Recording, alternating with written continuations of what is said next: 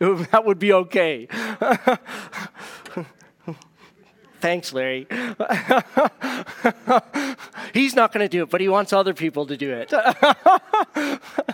uh, thanks, Ryan.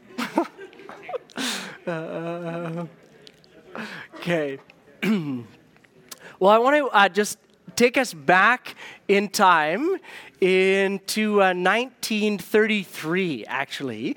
And the year 1933 started off as a very, very difficult year for our friends south of the border. See, 1932 had been an election year, and no surprise, the two main political parties in the United States had presented very, very differing ideas about a vision for the future of the country and solving the challenges that faced them. And not only were there different uh, ideas put forward, but the demeanor that was presented was also very, very different. See, we had an outgoing president in the United States in 1933, Edgar Hoover, and Hoover was widely seen as dour and unremittingly grim, is how historians usually describe him. And then the president elect, the incoming president in 1933, was Franklin D. Roosevelt. And he genuinely exuded congenial, congeniality and confidence. But all was not well in the United States at the start of 1933. By the time that uh, FDR got up on March the 4th for Inauguration Day, a financial crisis had closed most of the banks in the country and industrial production had plummeted. It was down uh, to about half of what it was a mere few years earlier. There were over 13 million people who were unemployed. Farmers were in desperate straits. They weren't sure if they were going to be able to sell the crops that they were planting in the ground that spring because commodity prices were tumbling so much. And so, up to the microphone to give his inaugural presidential address steps Roosevelt. And he was a person that was familiar with personal adversity. He'd actually run for, was on the ticket in 1920, and he was on as the vice president, and he'd been so soundly defeated that people suggested he should never run for office again. And then in 1921, when he was visiting uh, Canada, he contracted polio. And so he was confined to a wheelchair, and it was widely assumed that his political career was over. The country was now facing the precipice of the Great Depression, and FDR steps up to the microphone and he said what has now become a famous, if often misquoted, phrase. First of all, let me assert my firm belief that the only thing we have to fear is fear itself nameless, unreasoning, unjustified terror which paralyzes needed efforts to convert retreat into advance. In every dark hour of our national life, a leadership of frankness and of vigor has met with that understanding and support of the people themselves, which is essential to victory. The only thing we have to fear is fear itself, he said. It's a masterful piece of oratory. But the question is is it true? Is fear itself something to be feared? Well, psychologists tell us that there are various kinds of fear. And they tell us that uh, there's a fear that comes into our bodies, and our autonomic nervous system responds to danger in when we are afraid. We begin to sweat, our pulse quickens. We're preparing to either run away or to fight something. There's also a fear of fear that we can develop where we have an inability to actually go into any situation that might scare us. And so we can't tolerate short term discomfort of feeling afraid. And this often leads to avoidance of any or all of these types of situations. But the late existential psychologist Rollo May points out that fear actually doesn't really even exist in and of itself. It's, it's has to be tethered to something or someone. If you're afraid, you are afraid of something. Something in the world or an event or something that is going to happen. And so, in some ways, FDR might not have been right. You cannot actually necessarily be afraid of fear in and of itself. You have to actually go to the next step and ask, why am I afraid, or what is creating or causing that fear? So, way back in the first century, the Roman Stoic philosopher Seneca had a, maybe a stronger piece of advice when it comes to our fears. He said this Remember, however, before all else, strip things of all that disturbs and confuses, and to see what each is at bottom. You will then comprehend that they contain nothing fearful except the actual fear.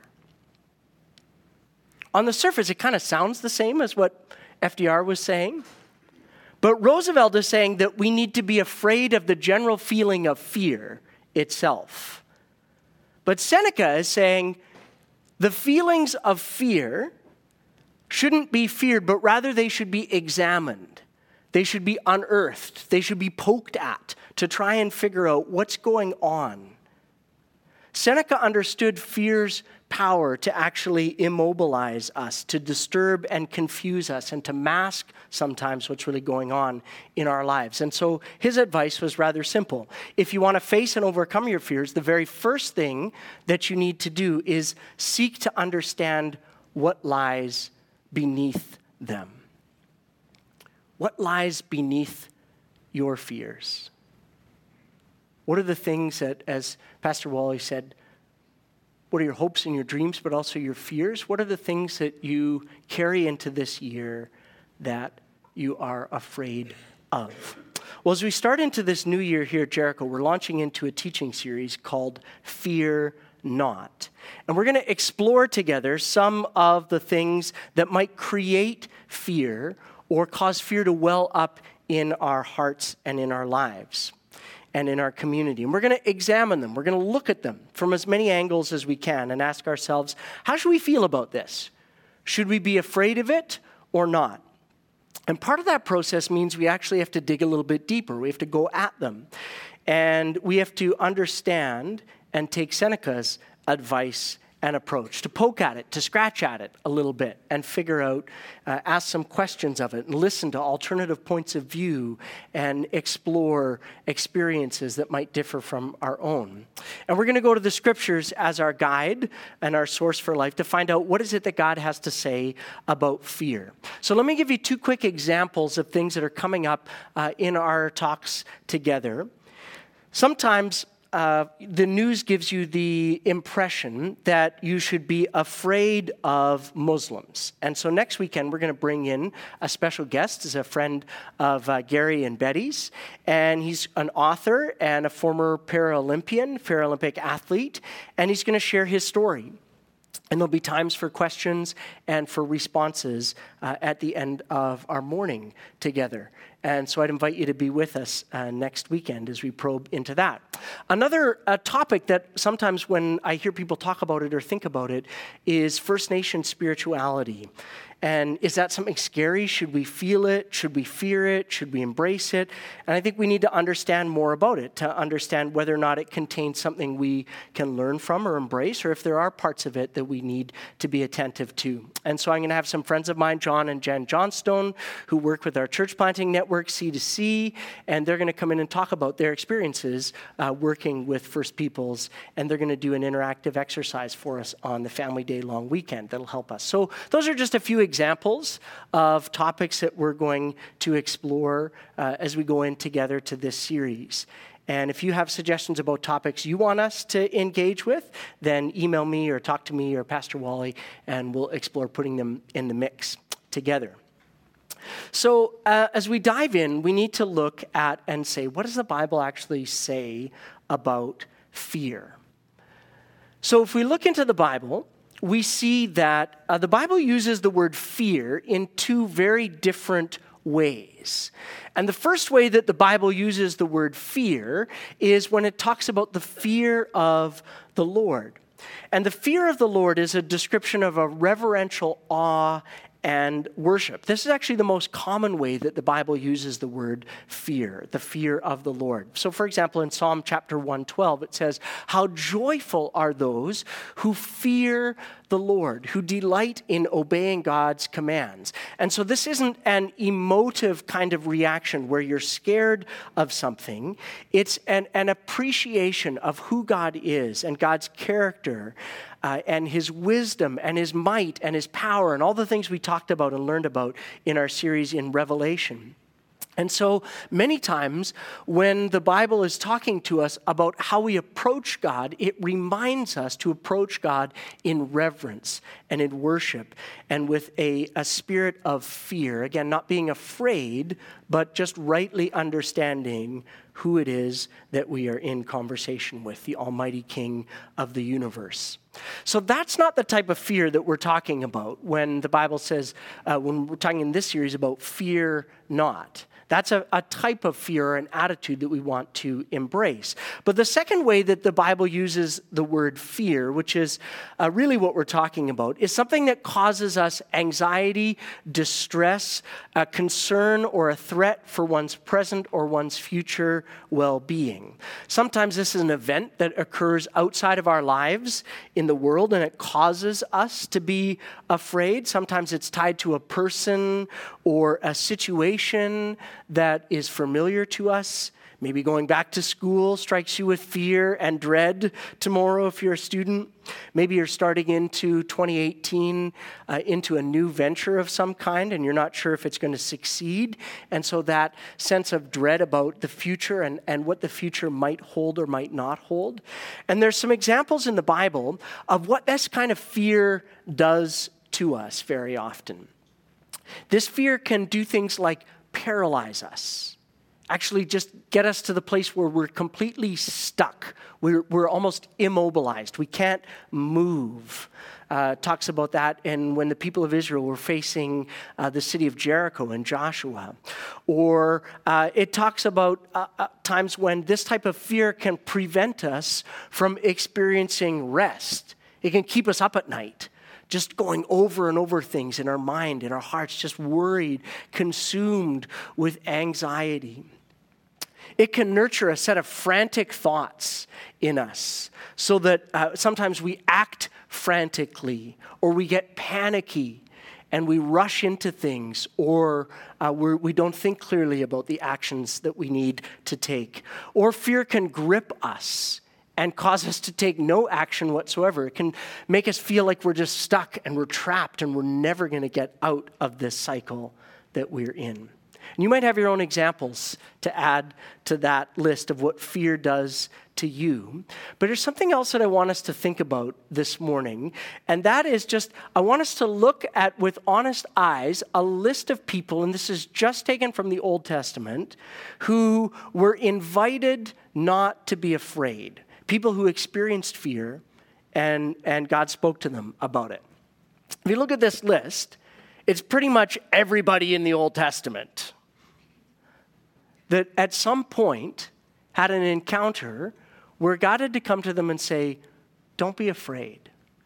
Think about Abram facing the unknown, invited by God to go to a land that God will show him. And God comes to him and says, Don't be afraid, I'm with you. Think about Hagar. She experiences profound rejection from Abram and Sarah and from that family. And so she flees into the wilderness, and God meets her there and says, You know what? Even though other people don't love and care for you, I want you to know that you don't need to be afraid. I'm with you, I will protect you. Jacob, Isaac, Moses, the people of Israel, Joshua, when he stands on the precipice of going into the new land. God meets him and says, I, I don't want you to be afraid. Even though the armies and the peoples that are there that are aligned against you are so much stronger than you, don't, don't be afraid. I'm, I'm with you. Just over and over and over again, every single one of the prophets in the Old Testament, at some point, God came to them and said to them, Do you know what? The things that I've called you to do are very difficult and challenging, and it is not going to be easy for you. People are not going to like what you say, there's going to be resistance. This is not a task for the faint of heart, and so don't be afraid. I am with you. It includes kings and leaders who face difficult and complex decisions and situations and wondered, Am I making the right call? Am I doing the right thing? It includes men and women who learned at their best to trust God and walk with Him, and in their weaker moments took the path of least resistance and gave in to fear and frailty. But here's the thing that I find so encouraging about their stories.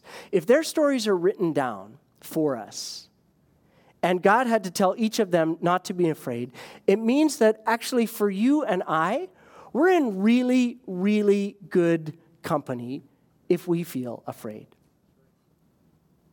Because God had to speak to each one of these people in their points of need. Experiencing fear is just part of the human condition. And God, in God's grace and His mercy, He understands that and He comes to us and He meets us where we are at. See, sometimes I, I, get a little bit worried and concerned that in our culture today, we've developed a culture of leadership that's rooted in bravado and certainty. And we do like leaders who stand up there and say, Don't worry, follow me. There's nothing to fear but fear itself. And there's an element to that which is healthy and fine, but there's also actually, for me, a danger uh, if someone is not in touch with an element of reality and, that, and they're, not, they're not afraid a little bit to kind of be in touch with their own areas of weakness if they never allow themselves to be touched by fear.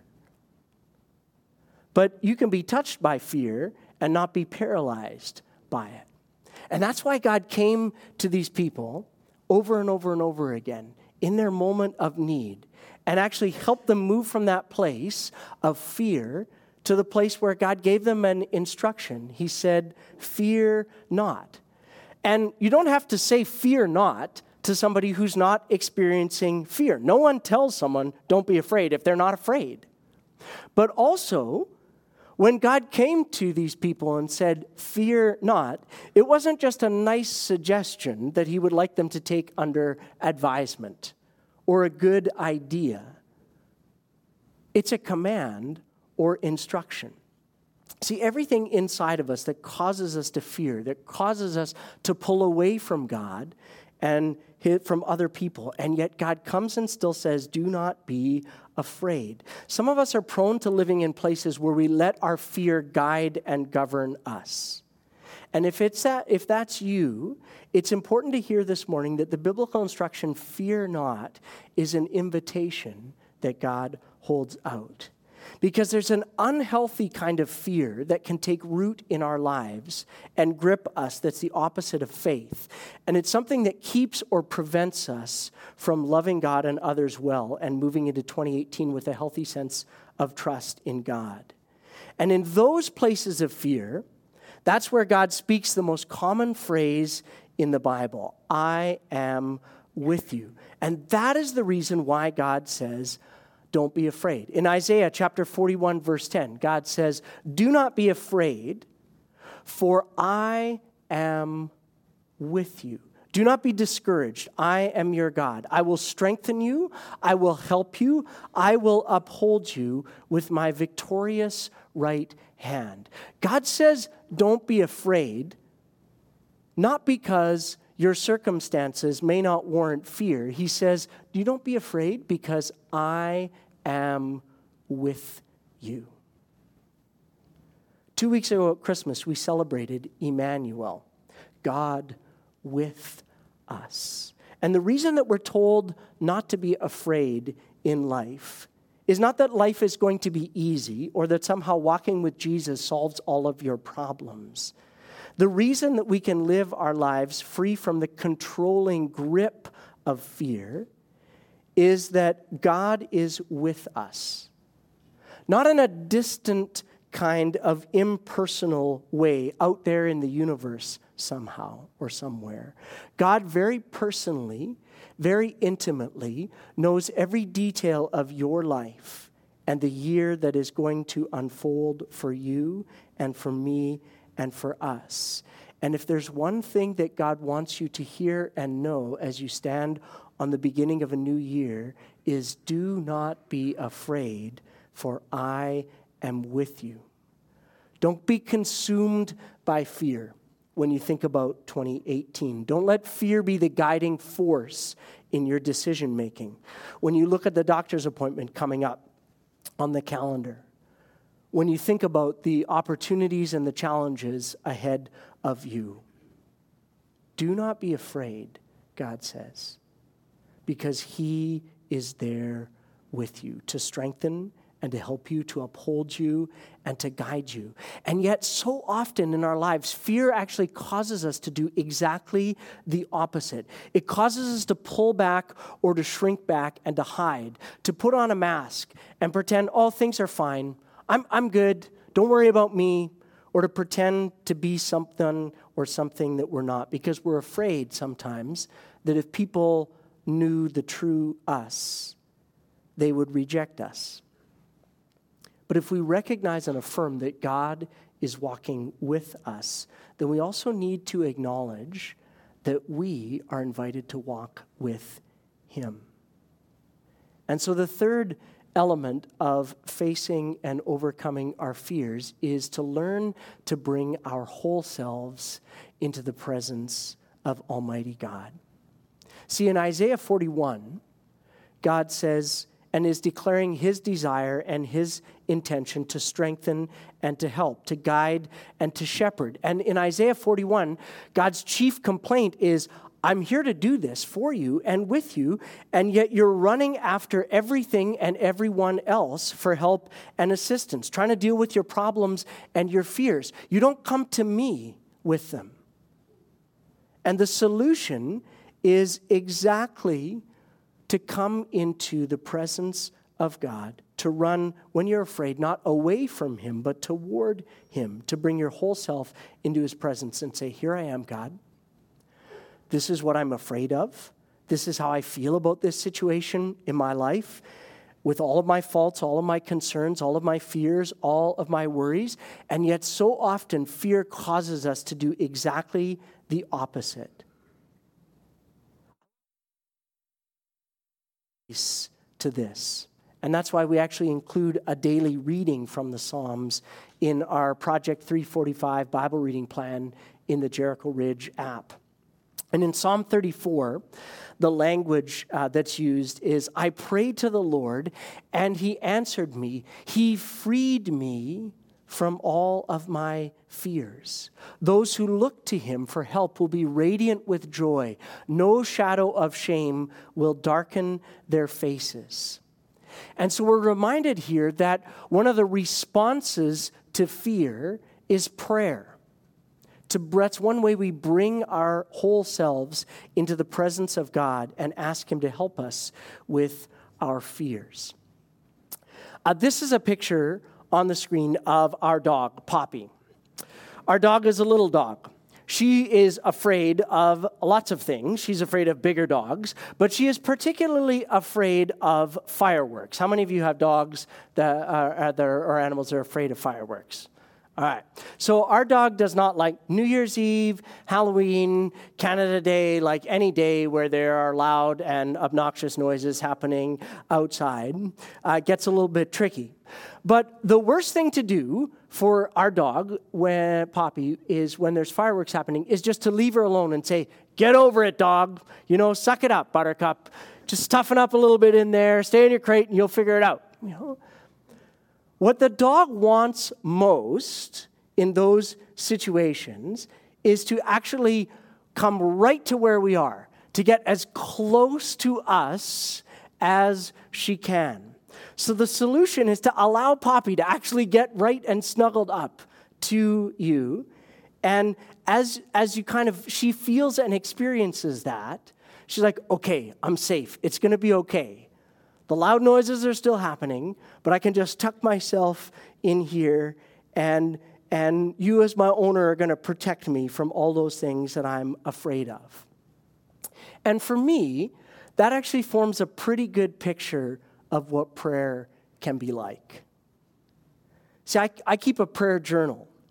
And when I get up in the morning and when I spend time with God, I often open my, open my journal and it's like I'm coming to God and I'm saying, Hey, God, there's a lot of fireworks going on in my life around me, in our home, in our neighborhood, in the church, in the world, lives of people here at Jericho. And those things could cause me to freeze with fear and be paralyzed. But I'm coming to you in prayer, and I'm asking you to remind me again that you are bigger than my fears. And I'm asking you again for help. And I want to get as close to you as I possibly can so that I can experience that sensation of knowing that you are with me and speaking to me and calming my heart and freeing me. And I'm going to challenge you in a few moments to maybe take some time this morning to do the same. Maybe you want to make prayer a priority. Sometimes we make resolutions and talk about, oh, I want to really improve my prayer life. And then we think, well, how would I go about doing that? I want to just make a practice of just finding a time and saying, God, I'm choosing to get as close to you as I can. I want to listen to you. I want to pay attention to what it is that you're saying to me in your word through other people. I want to bring my concerns to you and lay them on the table, my fears, and invite you to speak to me.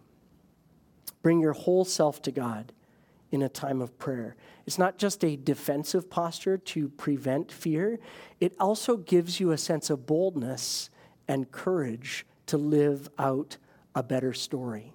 In Psalm 112, the writer, after he talks about being afraid, and later on in verse 4, the writer says, Light shines in the darkness for the godly because they're generous, they're compassionate, they're righteous. Good comes to those who lend money generously and conduct their business fairly. Such people will not be overcome by evil. They do not fear bad news, they confidently trust the Lord to care for them.